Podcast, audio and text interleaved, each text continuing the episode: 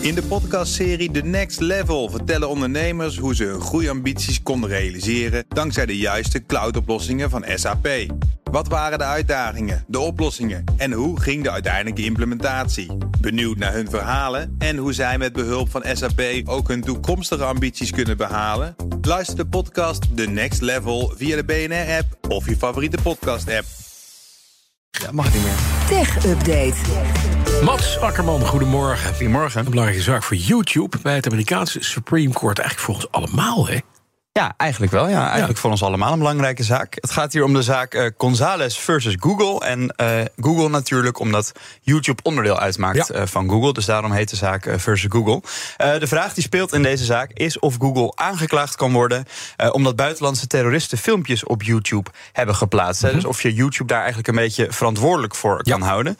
En deze zaak is dan aangebracht door familieleden van een Amerikaanse die omkwam bij die aanslagen in Parijs in 2015. Natuurlijk een terroristische aanslag.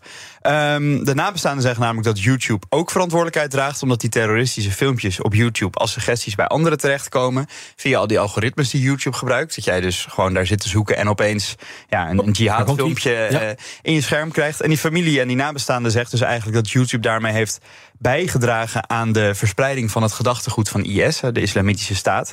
Uh, op dit moment kan YouTube daar nog niet verantwoordelijk voor worden gehouden. Vanwege een bepaling in de Amerikaanse wet met de naam Section 230, sectie 230. En daarin staat dat de aanbieders of de gebruikers van een interactieve computerdienst niet als uitgever van informatie worden behandeld. Hè. Dus dat een site als YouTube niet als een uh, ja, nieuwsplatform wordt gezien. Hè. Dat ze alleen content verspreiden, maar dat ze niet verantwoordelijk zijn voor de content die ze plaatsen. Mm um, maar de vraag die nu dus speelt eigenlijk is of deze uh, sectie 230 anders geïnterpreteerd moet gaan worden. En dat ja. zou dan een behoorlijke verschuiving zijn, want dat is al 27 jaar niet gebeurd. En natuurlijk is er in de afgelopen 27 jaar heel veel veranderd, want toen hadden we nog geen YouTube, maar ook andere grote techsites bestonden toen natuurlijk nog niet. Uh, en als het dus anders wordt geïnterpreteerd, dan zou het zomaar kunnen dat die nieuwe interpretatie weer voor jaren geldt. En dat is dus een behoorlijk uh, ja, belangrijke, gewichtige zaak. En ja. daar gaan ook ja, het gaat dan over YouTube, maar ook alle andere techbedrijven kijken eigenlijk wel uit van wat, wat gaat hier gebeuren. Alles in deze wat zaak. social media, wat ik zo lees, Mats, is dat alles wat nu social media bedient met content, kan hierdoor geraakt worden. Kan dus betekenen dat je eigenlijk het hele internet op, op zijn kop gooit. Ja, precies. En wat bijvoorbeeld, nou, we hebben het de laatste weken veel over die nieuwe zoekmachines met die artificial ja. intelligence, hè, Bing en ChatGPT. En nou, je kan, ze, allemaal, kan ze ja. allemaal opnoemen ja. inmiddels. Uh, die kijken hier ook naar uit, want dan voor hun gaat ook de vraag spelen: ja, zo'n artificial intelligence generator die op basis van zoeken op het internet mm -hmm. antwoorden genereert, is die dan ook verantwoordelijk te houden voor de suggesties die die doet? Dat die misschien ook per ongeluk uh, ja, in de krochten van het internet wat foutere content vindt uh, van de islamitische staat. Ja. En die in één keer als jouw antwoordsuggestie geeft. Ja, is een bedrijf erachter zoals een Microsoft of daar nou verantwoordelijk is die dan verantwoordelijk voor voor die suggesties? En daarom ja. is deze zaak heel erg uh, belangrijk. Zeker. En die uh, start dus vandaag uh, in de Supreme ja. Court. Maar, maar, wel vooral voor Amerika of ook voor ons. Want ja, dit gaat om een Amerikaans ding. Wij hebben niet die Section 230. Nee, nee maar, maar goed, wij, al die bedrijven die daar in Amerika zitten, die gebruiken wij ook. En als die allemaal hals over kop hele grote aanpassingen moeten gaan doen aan de bedrijfsvoering, dan gaan we dat hier ook allemaal merken. Dus het, het speelt daar, maar goed, het raakt ons ook uh, indirect uiteindelijk. En dan Apple brengt de functie van scannen op naaktfoto's naar Nederland. Ja, dat gaat dan om de functie communicatieveiligheid, zoals die functie ja. officieel heet. Die had je al in Amerika en Engelstalige landen, die komt nu ook naar Nederland toe. Uh, en dan zal ik even uitleggen hoe het werkt. Als ouders dat instellen, dan worden de iMessage-berichten van hun kinderen automatisch gescand op naaktfoto's. Het geldt dan zowel bij berichten die je ontvangt als die je verstuurt. Uh, en kinderen krijgen dan een waarschuwing als een foto met uh, te veel naakte huid of delen uh, van huid ontvangen. Dus het is niet zo dat ouders gelijk weten wat er allemaal gebeurt op de telefoon van hun kinderen. Maar ze kunnen het aanzetten voor hun kinderen. En kinderen worden dan gewaarschuwd op het moment dat zoiets binnenkomt.